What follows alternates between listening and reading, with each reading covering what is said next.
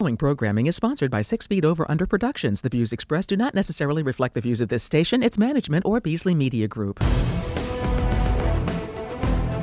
Hello, everyone, and welcome to the Heart of Sports with Jason Springer and Jeff Cohen, powered by ELEC 825. We are thrilled to join you on WWDB 860 AM, 97.5 HD2, a part of the Beasley Media Group, ready to help you move into the weekend talking about all the news in the world of sports. Jeff, no Philadelphia team won at home this week, so we'll get to that in a little bit. We decided to go big and bring on a Hall of Famer to start the show, right? I think that would be a good idea. Yeah, why don't you go to him? Let's yeah, okay. Um, I believe we have Hall of Famer Ken Houston on the line. Ken, are you on? Yeah, yeah, really, really. I'm, I'm here, and uh, I'm excited about your team. I watch them all the time. you're more excited than good. you're more excited than some of the fans are here, Ken. They're exercised, but they're not always excited right now. So, so yeah, I played. I played in Philly before, so I understand that crowd. okay, so so you, you said you played in Philly before, but you you played as as a member of the what would be considered the enemy. What is your fondest memory of playing in Philadelphia, and what is the memory that you find most amusing? Uh, well, the fondest memory we had. Uh, you guys had six eleven Harold Carmichael, I believe it was. yep, big And boy. had- and we had five seven Pat Fisher, and and back then, you know, you could act uh, what I call act act the guy. I mean, you cut him on the line of scrimmage. So uh, Carmichael had the hardest time getting off the line of scrimmage, and we'd always once we get back, we really couldn't watch watch him play during the game, but we watched the film. So I had some real good friends up there, and uh, it was it was a great, it was a great place to come and play because we knew they booed Santa Claus. Okay. Oh, That- you're gonna go I- there, huh? the boos are okay. It's the snowballs Yeah, at Santa Claus Well, that not, we not get upset Santa about. Claus. So we we love coming to Philly. Uh, it's one of the highlights of my career. So let, us talk about it. We introduced you as Hall of Famer Ken Houston. Uh, when they announced you're one of the 25 finalists, finalists, you cut in an article that you could someday say went to your kids. What's it like to hear that introduction, and what was that conversation like when you got the call? Well, you know, eh, first of all, it's surreal because back then they were only taking five guys, and you would be hoping that if you're going to get in, I never thought of myself as a Hall of Famer. I thought I played with some Hall of Famers, and Charlie Taylor and Bobby Mitchell, and so when when it came out uh, that I had been considered, I cut that article out of the paper because it was like maybe 50 guys, and I wanted to show that to my kids. And the guy called me and said, "Hey, listen, you're being considered." and the newsman came out. And the day that I was selected as a Hall of Famer, the Challenger exploded. The same day. So I didn't get uh, I, I get a chance to enjoy it because I was like the rest of the world uh, in shock as to what had happened. And then when I got to the hall, um, I still wouldn't talk because I was in awe of the guys that I was with in the room. It it wasn't an automatic oh, he's a Hall of Famer. No, you know, because like I tell people all the time, that wasn't built for us. It was built for Jim Thorpe. We just rent the room. So if you get in there, appreciate the older guys who have paid the price. And one day your time will come when you can talk about, well, it was like this. But I was a listener, and you know, I'm still a listener. I, I, I speaking of Carmichael, he got in last year and uh, I was really excited to see that. And I had an opportunity to talk to him. You had a so you know it was it was just a great time. Did you cut him at the line of scrimmage? yes, he did. It- you know, in, in prepping for the interview, I saw a picture of you standing with the gold jacket next to your bust. What was it like the first time you, you saw that? Like you there, and you're like, okay, this is real. you know, it, it, it it's real, but it's surreal because you look at all the people. You know, you you're talking about you know, like I said, Jim Thorpe. You're talking about Night Train Lane. You're talking about people who were real, real great defensive backs. Marion Motley, uh, you name it. Dick Butkus. They were there. You know, and you, you, you, you I played against Dick, but uh, Night Train was a guy that I always heard about. Uh, Marion Motley, a guy I always heard about. And these are guys that they were not real to me. They were not living people. And to see them in the living process, just kind of, I'm still in awe of that after all these years. And thank God I got the opportunity to meet them. You know, one one of the things that you are working on, and we want to talk about it a little bit more later on, is the Gridiron Greats, and we talked to you about it last year. Uh, it's a it's Yeah. an organization to help former players from the NFL who need medical assistance but can't afford to have it. And, and we've talked to a, a lot of your brethren. We talked to Mean Joe Greene a couple weeks ago about it and about Yeah. how important the organization it is in taking care of the people like you who built the NFL into what it was. Mike Ditka seems to be one of the leaders of that.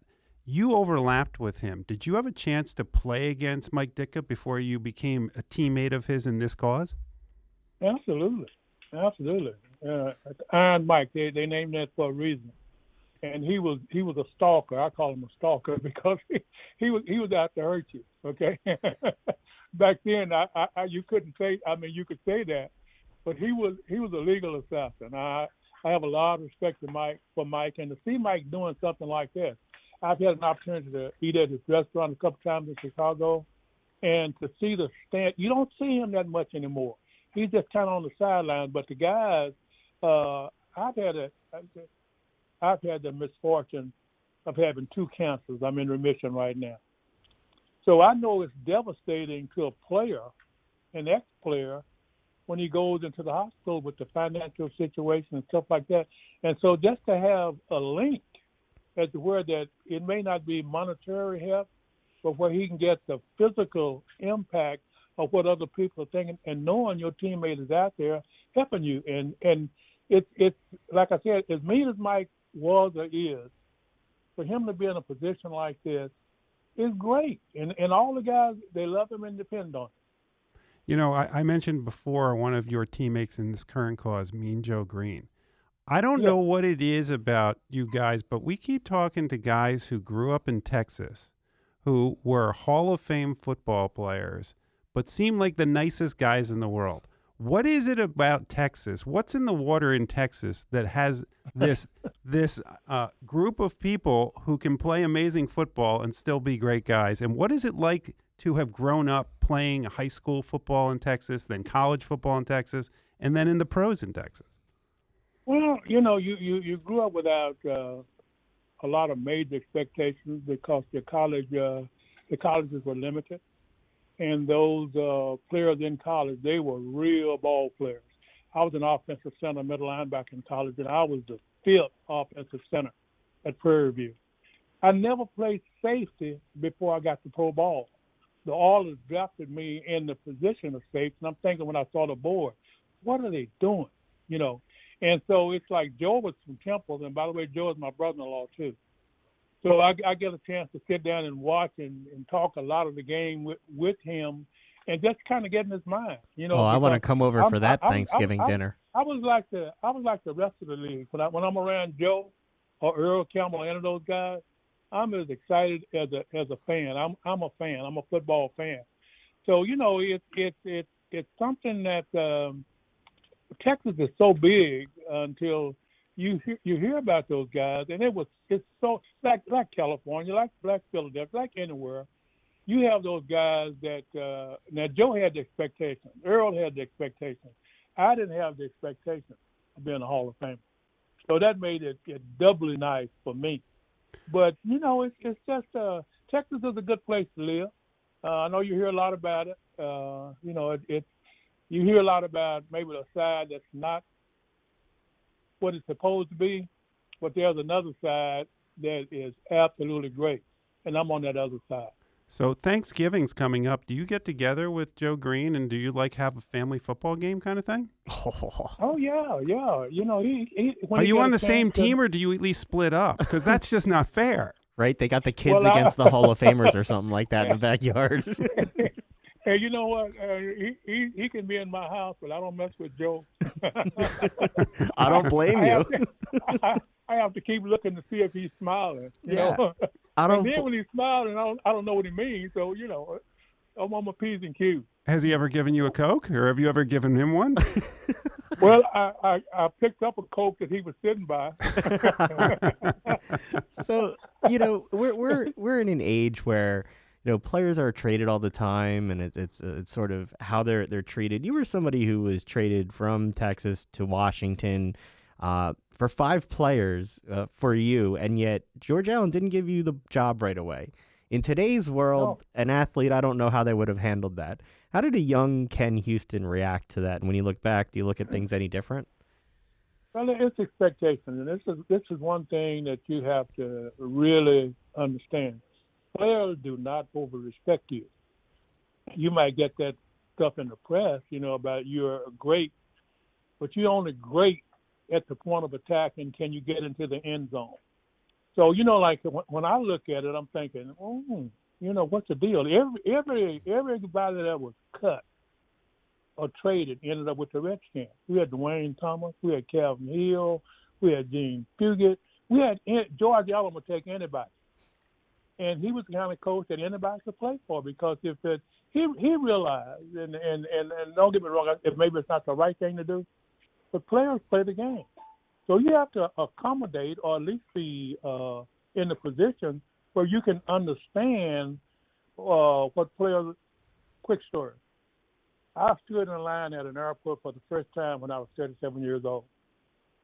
Wow. The tickets were always there. The food was always there. Everything was always there. And so when I had to wait in line like everybody else, I'm thinking, "Whoa, this is unbelievable." What was it like but to I, discover I didn't, that? I didn't lose. Yeah, I didn't. I didn't lose a sense of reality. But with the with the millions of dollars they're playing now, guys never have to get in line. They they're always catered to, and and they have those expectations. So you know, like I've watched a, a couple of the guys that have gone to other teams that you know left ball clubs and whatever, and all of a sudden they quiet down because they realize it's a real world out there. This is the real deal, and if I'm going to be a part of this sport for just a little while, nobody lasts forever. What am I going to do afterwards? So I need to take a look at that. And you know, like uh, I, I think the league or the whoever's running that particular thing at the uh, team need to sit down and really talk to the players and say, "Hold it, wait a minute, it's not like that. It's a real world." Wait, you can't just put on your gold jacket and go through the airport? I put on my gold. I put on my gold jacket, but everybody going to gold now.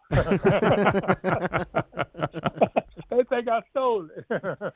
so, so Ken, one of the reasons we wanted to obviously have you on is because even now, after your your illustrious career, after being in the Hall of Fame, you're still using the platform that you got from playing football to help other people. In this particular case, it's to it's to help with other players. Tell us a little bit more about uh, Pork Rind Appreciation Day and how it relates to the Gridiron Greats. Well, Pork Rind Appreciation Day is what it's all about. And if you, you I'm, a, I'm a lot older than you guys are. And this time of year in Texas, they used to kill pork. And we take that pork and we we fry it up, and they got the the live soap, and they got the pork rind. So it's something that we grew up eating, pork rind. I got an opportunity a couple of years ago to work with uh, pork rind uh, with the uh, Southern Recipe Small Batch, and I actually went to the plant because I had really forgotten about pork rind, and they are really really good. I mean, so it, it was a it was a match for me, and to see them supporting Mike, and to see the president who's running it, and to meet the people, and to know that it's a good product. And I'm not just saying this; I have them in my house right now and it's also it gives you a chance to you go to uh, porkrind.com and this is just for the fan. They can win up to five thousand dollars. So it's something that I enjoy doing, they enjoy doing, and it seemed like it's been a perfect match. So you can go for Thanksgiving. You can go. Can we come to your house for Thanksgiving? By the way. Oh, absolutely. Right. My door's always. I be I be out there flagging people down. Com- com- Hey. combo with you and Mean Joe Greene and having pork Oh, rinds. yeah. It sounds like Oh, a yeah. good night We- to me. Yeah, and I we- get, we- I get to be on uh, their team. You get to be on the other team. Yeah, well, of course you. That that's nice of him, right? He put me. He took the call, listen, Hall of uh, Famers and gave me the kids. I- I'm gonna be on whatever team Joe is on. There you go. Uh, well, Jeff and I'll fight about that. And Ken, we look forward to having you on again sometime. Always appreciate you giving us some time and appreciate what you do using your platform to help your fellow athletes uh, get the help that they need. Thanks so much for the time. You li- listen. Thank you guys for having us on because without you, we wouldn't have a voice. So we certainly appreciate it. Uh, you have a great day. Thank you. Jeff, the I love how we just invited ourselves to dinner with two Hall of Famers. I'm going. I know you I are. don't know about you. I'm he going. said he said yes. yeah. Well, he didn't not say no. He didn't say It- no. That- That's close enough as far as I I'm always, concerned. I always love hearing their story. How do we miss that one, huh? right? Yeah. And we do research. We've had them both on in, in like the last three weeks, and somehow it, did, it didn't come up before this that they're re- they're related. It is amazing how that works. But can you imagine, like you know, people have these traditional family football games on Thanksgiving, and and, and they have a team that has two of the greatest players in the history of the sport. They could really have a Hall of Famers versus everybody else team. Yeah, like they don't need to have an offense. No. Because they can just play defense. I'm pretty sure they'll just knock people out and take the ball and run it back for a touchdown. Joe It'll all be Joe defensive sack 'em, touchdowns. Ken will intercept it. Yeah. It'll be all good. Exactly. They do not need offense. Look, we we continue to have uh, alumni on to talk about what they're doing, and you say, okay, why pork rinds? And it's it's like that's the avenue that's getting them the help they need right now, and so we're going to keep talking about it, and you know we encourage you to support those efforts, Jeff. It's always fun to talk to the Hall we we we've talked to so many of them that have you know they either they know players teammates of theirs that, that have gone through this or that they've gone through it themselves and and it it still frustrates me that the NFL has the amount of money and the amount of power that it has and these guys who we all revere and their league was built on are not taken care of Yeah, it's just stunning to me. Before we go to break, I did want to tell you, Jeff, if you're around on Sunday, uh, I'm going to go over to an event that the NFL Alumni Association are holding. They're having a fundraiser at 3 p.m. at Bobby Ray's in Pennsauken. They're going to be doing a, a game watch for the Eagles against the Broncos, raising money for the Alzheimer's Association. They'll have silent auction for prizes, raffle off Eagles tickets, former NFL players in attendance. So again, just more good examples of these athletes using their platform. So wanted are the get- Eagles going to win though well, that's another story. We'll talk about that after the break. When we come back, we'll go right to our interview with Keith Pompey and then talk about it after. Stick with us. Operating engineers are the men and women that move mountains. And the Engineers Labor Employer Cooperative, E ELEC, puts them to work. They create opportunities for the men, women, and union signatory contractors of Local 825, repaving our roads, keeping our homes bright and warm, and even building our favorite team stadium. We understand infrastructure. That's why ELEC and Local 825 are ready to get to work.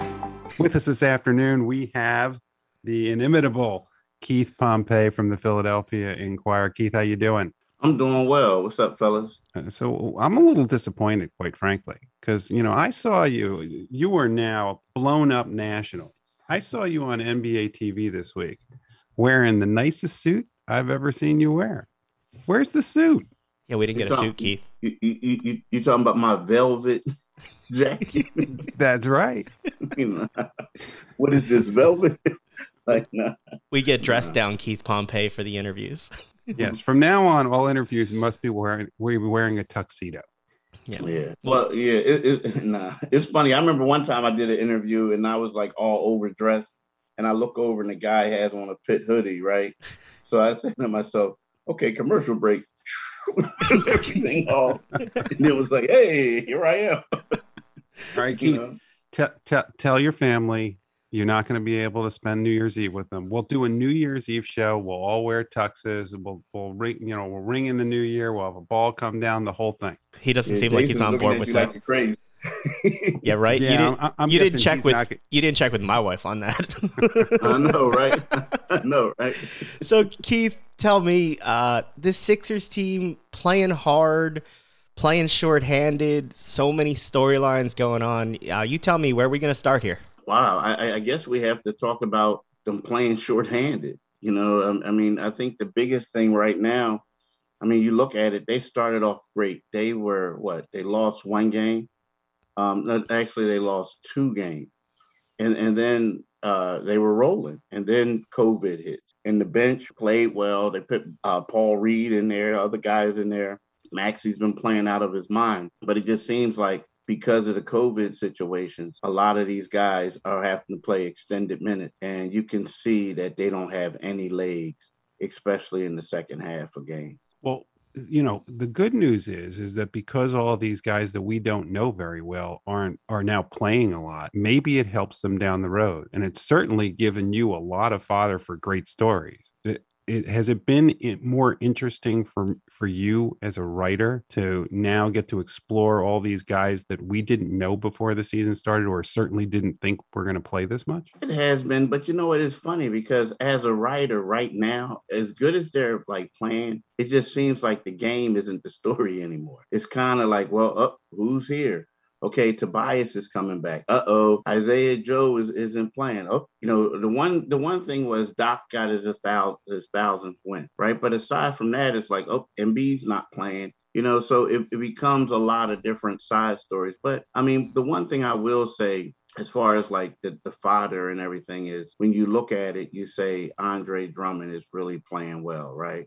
He, he's he's balling. Then then you look at uh, Georges Niang. I mean, here's a guy having. I know it's still early, but he's having like a career year, like by far. Um, he's playing a whole bunch of more minutes, so you think that it's going to you know um, remain the same. And then I'll be honest with you, um, Paul Reed. You know, he was impressive as on the defensive end. You know, uh, two games in a row against Giannis and against um, DeMar DeRozan. So you know, you, you're saying yourself like, okay, these guys can play. I mean, they're they're a whole lot better than than they were given credit for. Now, again, I know the Sixers hyped him up, but you can hype a guy up, but if he's not seeing any action, you know, it's kind of like you know, actions speak louder than words. You know, in the past. So yeah, there are certain guys that you're saying to yourself like, yeah, this is great. Keith, you but, know, um, you know, I've been more on the Tyrese Maxey train than Jeff and and you at times. Uh, 33 points last night in the loss, 64 points, nine assists uh, in the last two games. Did have a tough turnover at the end of the game, though. I know Jeff is still not sold. I texted him last night, although I'm probably a bigger fan than all of you. I thought the MVP chance for him at the end of the game were a bit much. Uh, where are we with Tyrese Maxey? Is he getting to the point where they won't put him in a deal because they think he's something more for them now? See, it's kind of weird though because like if he's playing well as, as good as he is, then some teams are going to want him in the deal. You know, um, th- see that's the problem.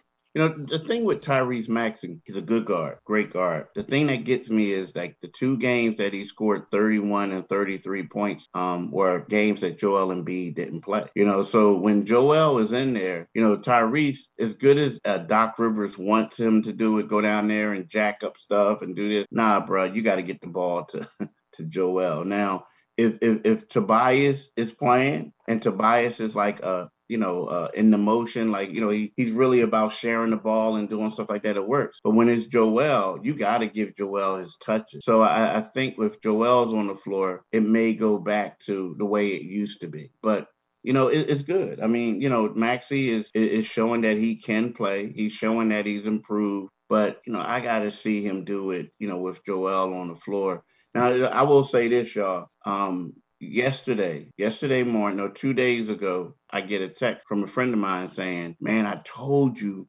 Maxey is the second coming of AI.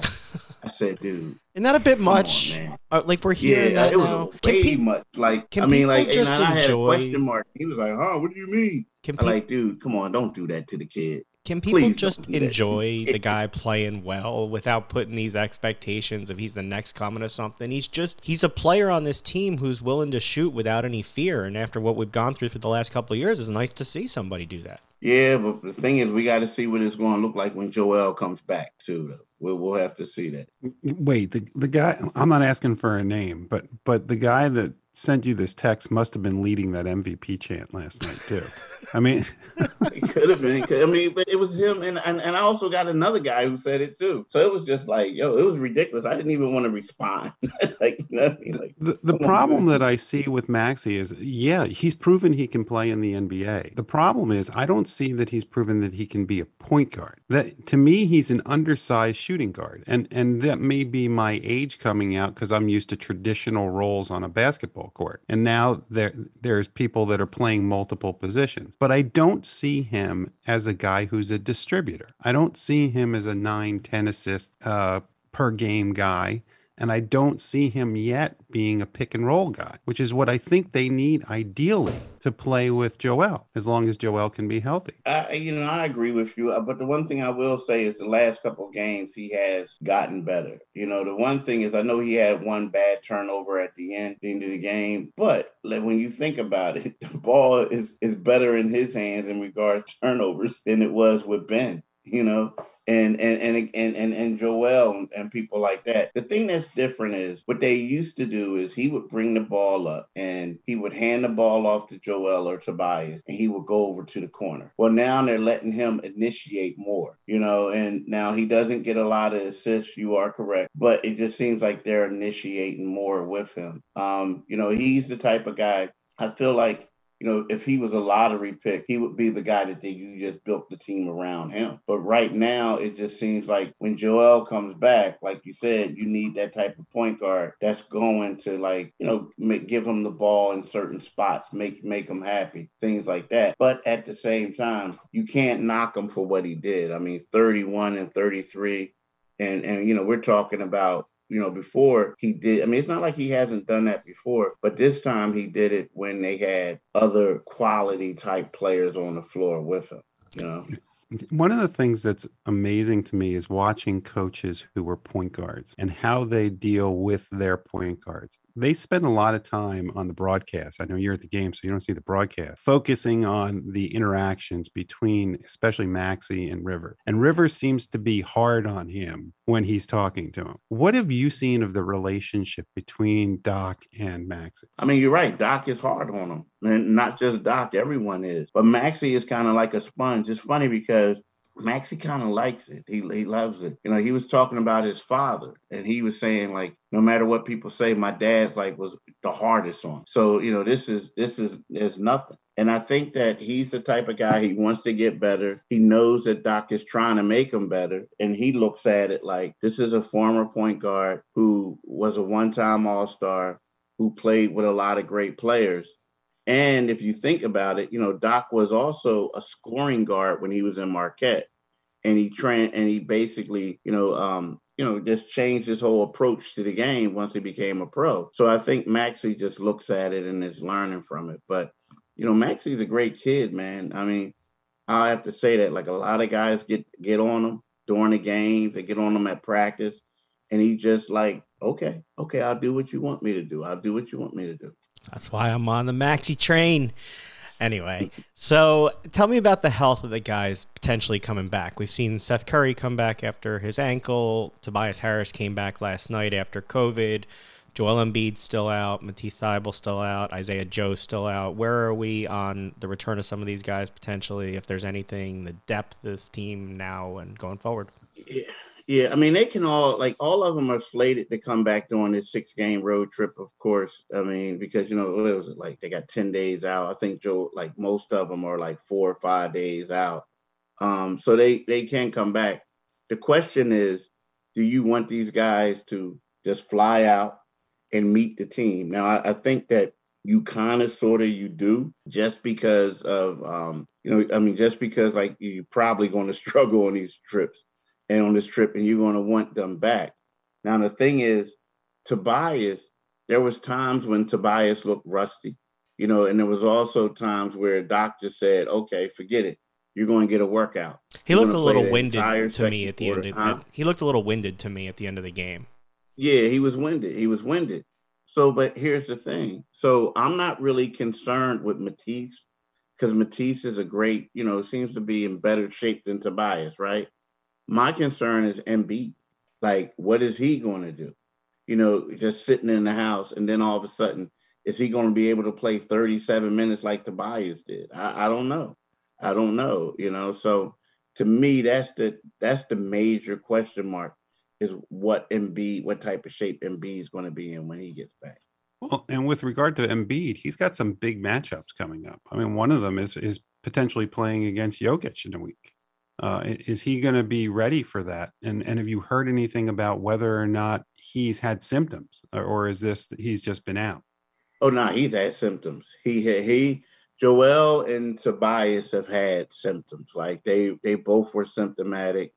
Um, you know, from from what I was told is that Tobias for like the first four days, you know, he couldn't really get out of the bed. He was sick. Like he just didn't, you know, it was bad.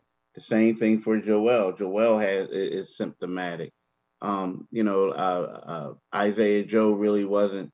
Um, Matisse, it was weird. Like Matisse, initially everybody thought it was just, you know, contact tracing. You know, and and now he's, you know, he they're trying to. No one's saying anything, but he hasn't came back yet. You know what I mean? So right. it, it's one of those things. So yeah, the, the two they they were very symptomatic, um, Tobias and Joel. So, Keith, in addition to reading about the game last night, I got to read about who was at the Wells Fargo Center yesterday in another one of your stories. Ben Simmons was there, uh, and then Rich Paul sent out a statement afterwards. Uh, tell me about the Ben Simmons situation right now, because then we could talk about Rich Paul and what's going on afterwards.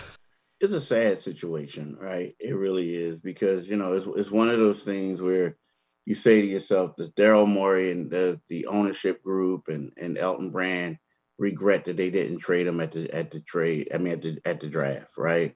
Because this is becoming a circus, man. It, it's like it's really predictable though. Everything that's happening, like it's all right. I'm not coming. Well, you're not going to get paid. Okay, I'm coming. All right. well, I'm not going to practice. Well, you're not going to get paid. Okay, I'm a practice. And then you know this one was you know, on his schedule, they wanted him to go to the arena for the game and be a part of the team. Well, he went because he, you know, trying to get paid. But but at my point is it's like, you know, and, and, and I'm not just saying this like on the Ben Simmons situation. I think it's bad on both sides. And the reason being is like, you know, we're looking at this. You know, Doc Rivers and the Sixers at one point they had the best record in the NBA. They were tied with the Golden State Warriors for the best record in the NBA.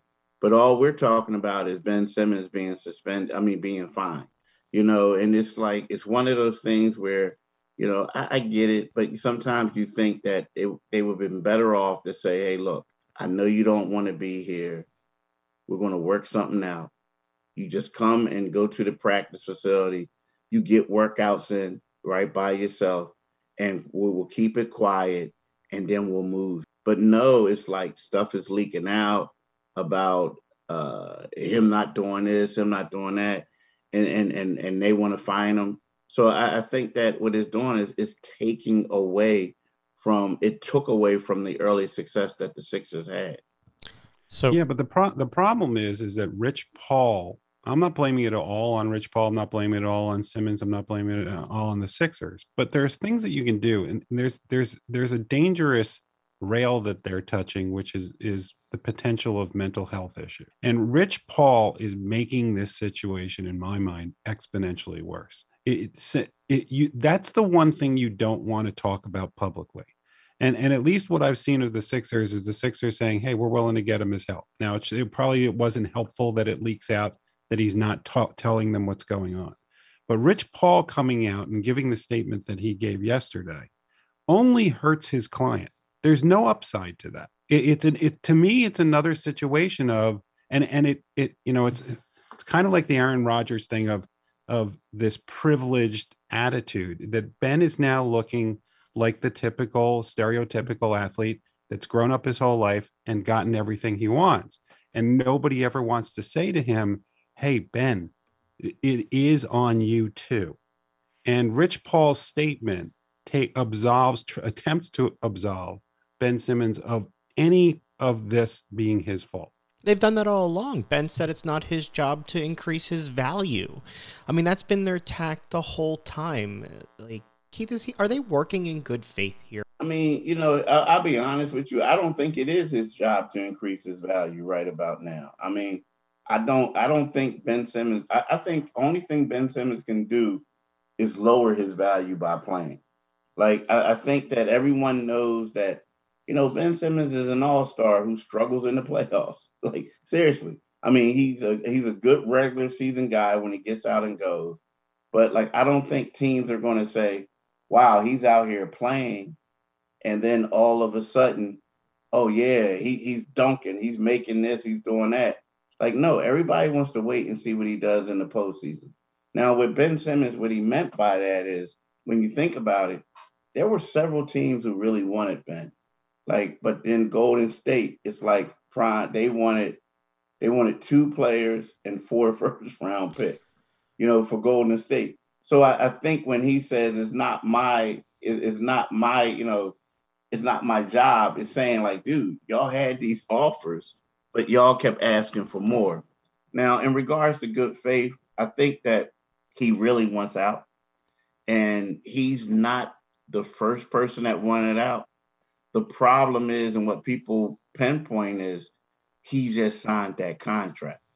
So now you want out. These other guys, they either had another year left or they had an option coming up, and teams got rid of them quick, fast, in a hurry because if they didn't trade them, they were going to lose them in free agency. But Simmons' situation is different when he has four years left on his deal. So it looked crazy because of that. But you know, when you look at it, he can't come back here and play. I mean, let's be honest. I mean, after last season, um, I mean, every game you go, have, have you guys been to a game yet? Yeah, we've heard it. Uh, uh, outside, you see the T-shirts they're selling. I mean, there's a different one. Like each game, there's a different one. So there's guys wearing like diapers. can't come back, huh? There's guys in the arena wearing diapers, saying that they're Ben Simmons, which I think is ridiculous. I think those guys are idiots. But uh, uh, I mean, the, you're right that he can't come back. But there's nothing that Rich Paul is saying that's helping him get to the conclusion, the conclusory area that is a trait. And and how does and this? I think that he's making it worse by making statements like he made last night that, you know, the Sixers are making it worse for Ben. It's making his struggles harder. Well, if you're another team, the more that there was a point at which, whether you believe Ben or not, I'm sure that some of the ownership groups or front offices of teams that were considering trading for him were going, ah, this is all part of he just wants out. But there's got to be some front offices that are now sitting there going, the more this comes up, the more we got to worry about not only can we fix his shot and get him confidence, is is there going to be a lagging problem long term with him? And is it worth trading whatever we have to trade to get him? I mean, I agree. I agree 100%. I mean, because it's like if he's going to do this to the Sixers, what if he doesn't like it where I'm at? I can understand that. But at the same time, I think it, it goes both ways. You know, I think there are certain free agents who are saying, Dang, they keep leaking everything about this guy. you know what I mean? Like, yo, this this is a this is a scary situation. Look, when you're So throwing I, mud, Think, I, I- I think it looks bad on both both parties. when you're throwing mud, everybody gets dirty, and, and that's Yeah. just the the way this is right now. And I, I don't see how. Look, for people who say you know they they question whether or not he has mental health problems. We've talked about his fear of shooting. That is a mental health challenge. Like whether or not he was public about it is a different story, and whether or not he is being public now so as to satisfy a requirement. Like I'm not here to question somebody's statement on their mental health, but I will say that Lane Johnson was out there publicly and accepted and then you see how Ben handles this and the way that this is being handled is why people don't want to speak up publicly because it just becomes fodder as opposed to something that's actually productive for the athlete and the people. So I just don't see what's the resolution here. It seems to me the Sixers are going to have to blink first. Otherwise, they're just going to hold them and their asset continues to devalue. Yeah, yeah. You know, the one thing that I think that Ben may have messed up at, um, I think when he came back. Because when you think about it, like you come back and you think you're going to get paid. He came back and he's not getting paid. He's getting fined for doing this and doing that. And I think, like, to be honest with you, um, I mean, the Sixers are doing well publicly, you know, publicly saying all the right things. But, you know, it if he would have stayed away, this circus would have been avoided. You know what I mean? They just would have been fining. You know what I mean? Just fining him. But now that he's here, it's like, oh, Ben Simmons was in the building. He looked at videos. Oh, Rich Paul's talking about they're doing him bad. You know what I mean? And it's like he didn't get. He's not really getting any money. You know, like they're they're to say, hey, well, we're to want you to come on this road trip. He's not to want to do that. You know, so All right. I, I don't know. Well, before we let you go, because you have your own road trip to be going on for uh, the next week or so, um, I want to talk about uh, just quickly about two players who haven't played in a long time. Since you seem to to use his meme a lot, um, Michael Jordan. So I, I don't think there's anybody on the planet that that more adeptly uses Michael Jordan crying on things than you do. So I don't know if you had a epic. chance to see see what was going on with Scottie Pippen. Is Scottie Pippen ever going to let this go? Nah, he won't. And and the one thing that I like Scottie Pippen at first, I was like, all right, Scottie, I understand. You know what? You you you feel bad. You you know you understand. I understand. You have a right to. But then what Michael Strahan said to him in the interview they had, Michael Strahan "How do you want to be remembered?" And he said, "I want to be remembered as the greatest player," or something like that. I'm paraphrasing. I'm like, oh no, bruh, nah, nah, you didn't go there. You know. So like when he said that, I was like, wow. So I, he lost me. He lost me at the end. But you know, the thing is, yeah, sometimes you gotta let it go. And and who knows? It was Jordan's team. You know, Scottie Pippen was a great player. You know, Hall of Famer. You know, um, one of the top fifty players, top seventy five now. But it, it like you can't really get too mad at Michael Jordan when the documentary was his documentary. You know what I mean? He was the like, producer. yeah, he was a producer. you know what I mean? He was a producer. And, you know, and then, you know, another thing is it's like, you know, you come out and uh, you know, Jordan leaves and you're mad because they don't give you the final play. They don't draw the play up for you. So it's kind of sort of like, you know, when when when you're talking all this stuff, it it, it kind of looks bad because people bring these other things up. You know what I mean? Like, well, if you were this great and if you were this and that, well, then how come they had they drew the play up for Toni Kukoc? Keith, you're the you're the writer, but I used to work in politics. They say don't pick a fight with people who buy ink by the barrel, and there is no way uh, in the world that Michael Jordan runs what he does that Scottie Pippen will get the last word on that story ever, and Scottie should just nah, accept that. won't. He won't. He won't. Then Scottie will come out with another book. Absolutely. Look, everybody keeps getting paid. Keith Pompey, very safe travels for you as you keep getting paid, traveling around the country, giving us all the Sixers news. Follow you at Pompey on Sixers, read you in the Philadelphia Inquirer, and we hope that you can focus on the court a little bit as opposed to everything off the court. Hey, and, and man, keep those best and worst columns going. I love those things. Oh, you do? It's I funny. do. Thing is it's, it's not a lot, but it gets a lot of page views. People really get into that. Jeff's into clickbait, so go for it. And- uh, Yeah, right. oh, not just all right. Keith, thanks so much, man. You have a Help it. great one. All right, go Pitt, go Michigan, go Ohio State, go everywhere. Only joking. Hey, hey, hey. I love how he always drops in the hit on Ohio State for you. It's very painful. He can't, like, I even wore a Pitt shirt just for him. Yeah, he didn't get dressed up for you. No, he didn't. No, not at all. I'm telling you, if you if you haven't seen him on NBA TV, I mean, he's all over the place now. He's got he's got this snazzy like black velvet jacket. I don't know where he got it. We'll talk more about that in a minute. Before we switch over to the podcast at 45 here, real fast, where you can finish on the live stream, Jeff, we're going to be sleeping out next week for Covenant House. You've done this for a couple years. Uh, I will be joining you for the first year, trying to raise some awareness for youth homelessness. We have a team, the Heart of Sports. We are raising money. We are halfway to our goal. Tell us about it real fast. it, for for people who don't know, and we talk about it every year around this time, and we've had other people that do it, and it, it, it's an it's a cause that's become near and dear to my heart, and I'm glad that you're joining me with it because it's something that we've both talked about for a while. It's it's it's raising awareness and raising money, and both of them are important when it comes to youth homelessness. And and youth homelessness is, is an issue that just people don't really think about, and these kids are you know thrown out on the streets for for lots of different reasons that are completely outside their own power and if for anything they did. And all they need is a chance. And and covenant house gives them that chance. And when you see what these kids go on to do this isn't going over there and just having shelter it's teaching them life skills and getting them out finishing school getting jobs and becoming productive members of society and and leaders Look, we talk all the time about athletes using their platforms, and as you've seen from my lack of skill trying out, I am far from an athlete. But we are going to use but the you platform. can but you can sleep I can use the plat. I can sleep like it's nobody's business, Jeff. This We- is my kind of challenge. we finally found the skill for you. the pro- The problem is, it's not the kind of sleeping you'd want to do because you have to sleep outside yeah. in the cold. Yes, it would work a whole lot better for you if it was in June, but but I mean that's part of the point. And, and you know, part of this is is we will sleep outside. We ask everybody to go to the Covenant House website.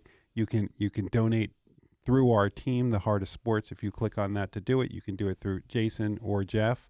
um, or just do it the Covenant House. We Do it through care. Jason. I'm behind. I need to catch up from Jeff. He's a better fundraiser than me.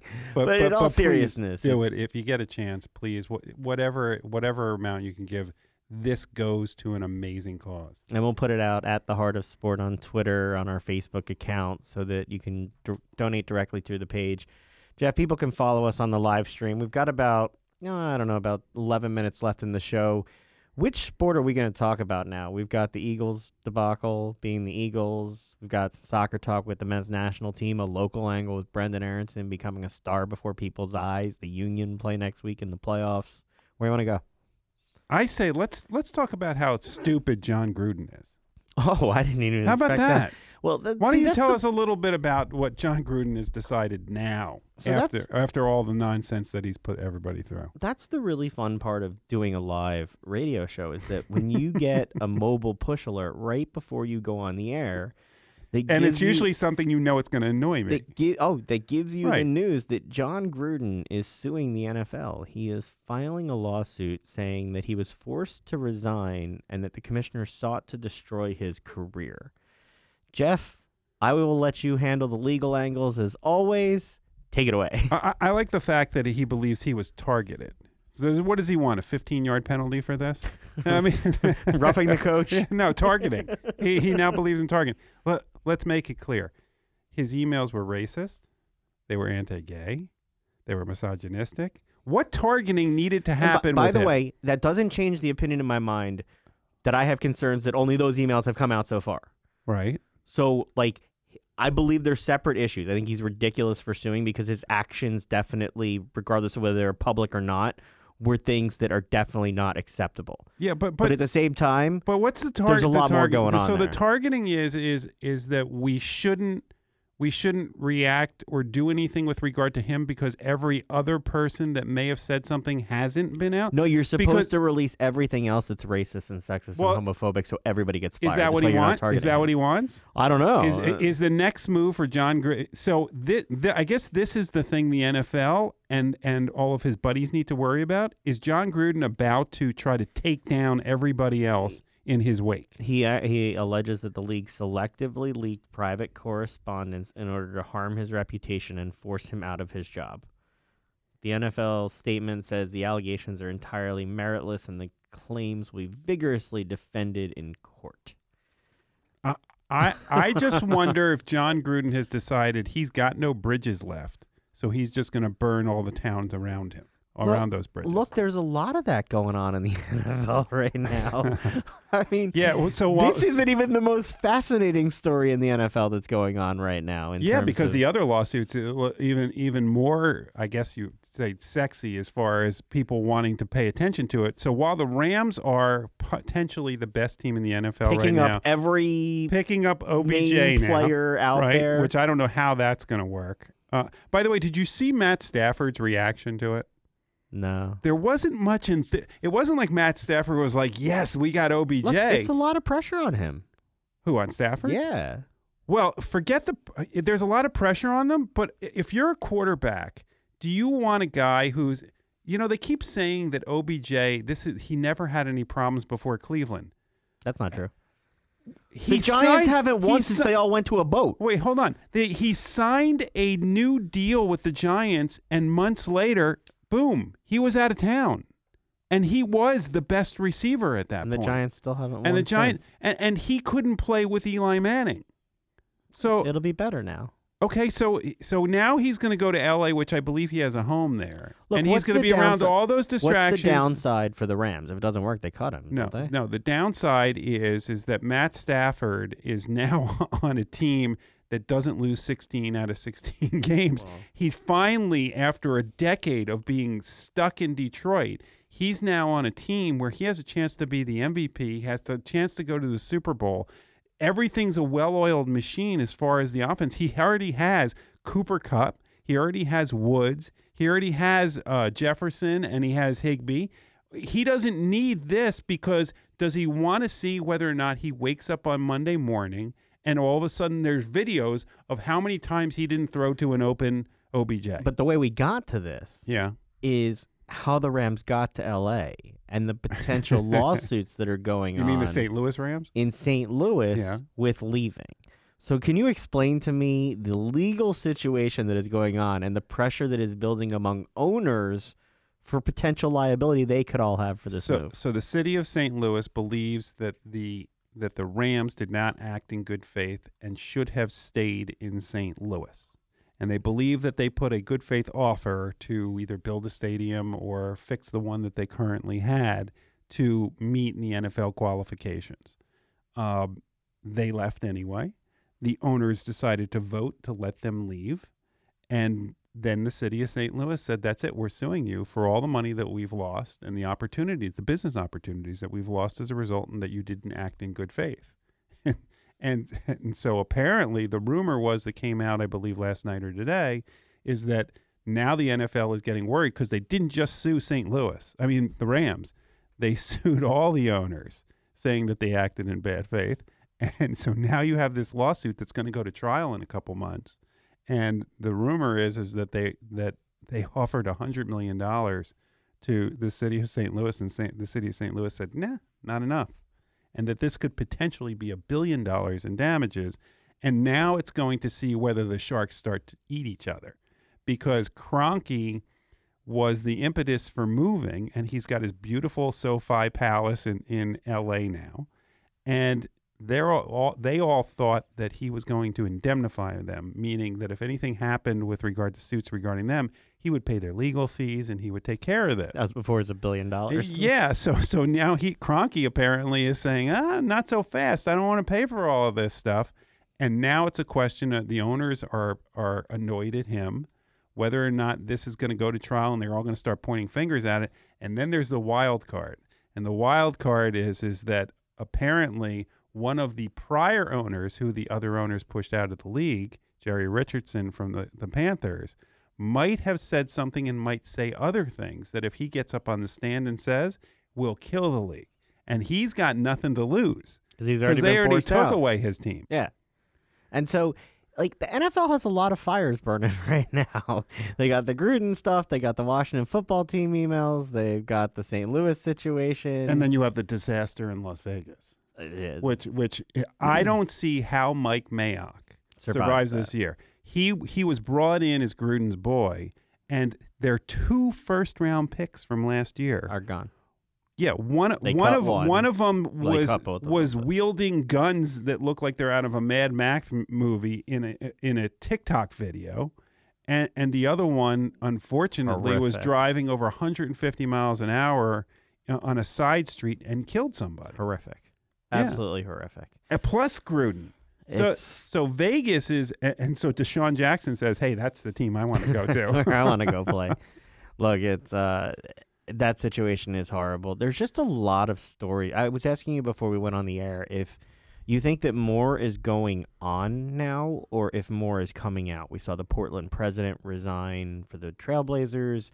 Um, we've seen stories in Dallas about changes, uh, stories in other places. It's every league. I mean, it, it's also. I mean, you also have the unfortunate situation in hockey, which is with you the know, Blackhawks there. and I- it, and that hockey situation has been a dirty little secret for years. Not just it, Seems like all these leagues have had these dirty little secrets for years, and that's what I was asking you. Is it happening more, or are people just saying enough and it's becoming public? No, I think I think that now all the all the dirty laundry is coming out is what it is. I think it pro- I'm hoping it's happening less because it's becoming public now because a light has shined on this that maybe this stops or at least it's a deterrent. Does it force change, or does it just change the way people do it? Like, do they say things behind closed doors and not put them in email, or do they stop saying things and thinking them all together? Well, uh, let me tell you, most people aren't smart enough not to put things in email and stuff. I, I mean, I mean, look, Look, look, you look and I have both made livings on things people have put in writing Ex- that they exactly. shouldn't well, put in well, writing. Well, well so- look, look at look at what's going on with the Phoenix Suns owner.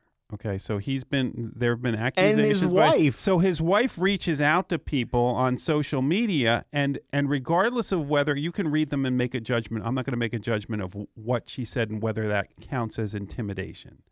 But somebody, you would think somebody, some lawyer would have said, "Hey, do not reach out to any of these people right now." just lay low and let us do our jobs. And she decided to do that. and at least three of those people have have said this is intimidation. I feel like I'm being intimidated. People, for whatever reason, as smart as they are, no matter how much money they have, still make dumb decisions, and they always will. The NBA in particular has It's a, has a bunch going on. You know, you've got the Ben situation, you've got the John Wall situation in Houston, you've got these front office situations. Adam Silver's just kind of watching it happen. I don't understand the John Wall situation. I don't. I don't understand why he's not playing. They want to play young. They uh, that apparently But they what? want to go But young. what happened to the days when you would have the the veteran who would help the younger players? Does he want to be that guy? I haven't heard him be, being a malcontent. I heard that the basic, basically it seems like, well, we don't want to play just in case we actually can trade being- him. We're not going to. It's actually get being handled the way that Ben should have been handled. He, it, he shouldn't have come in. He just should have sat out. And when they make the trade, they make the trade. Because being here is more of a circus. Right. And then it's a sliding scale of, well, Ben thinks he participated, or whoever's here thinks they participated, and the team says, well, no, you didn't do enough. And I'm just ready for the circus to be done already. Well, if if you're ready and I'm ready for the circus to be done, imagine how the players. Imagine how good this team can be if it gets rid of this distraction. No matter who they. At this Well, point, it, doesn't matter who they bring It in. depends if they have to send things out with it. Well, the- I have told you that. That is my continuous concern.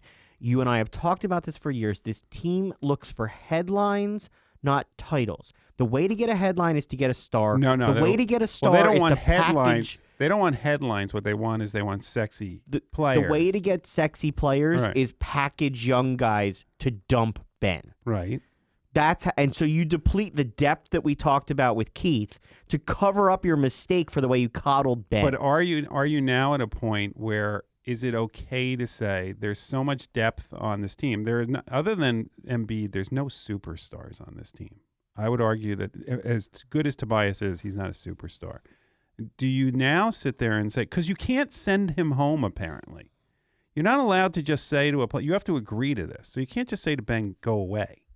You're still going to have to pay him. well, we got 20 seconds. So, So, so instead of going today. away, maybe maybe it's time to just trade him for almost whatever you can get, even if it's nothing, as long as you don't get rid of for his- you know your I superstar. think his value goes down every day. Thank you so much for joining us this week. Make sure to join us next Friday night to help you start your weekend in style. Have a great one, and we'll talk to you next week. Bye bye.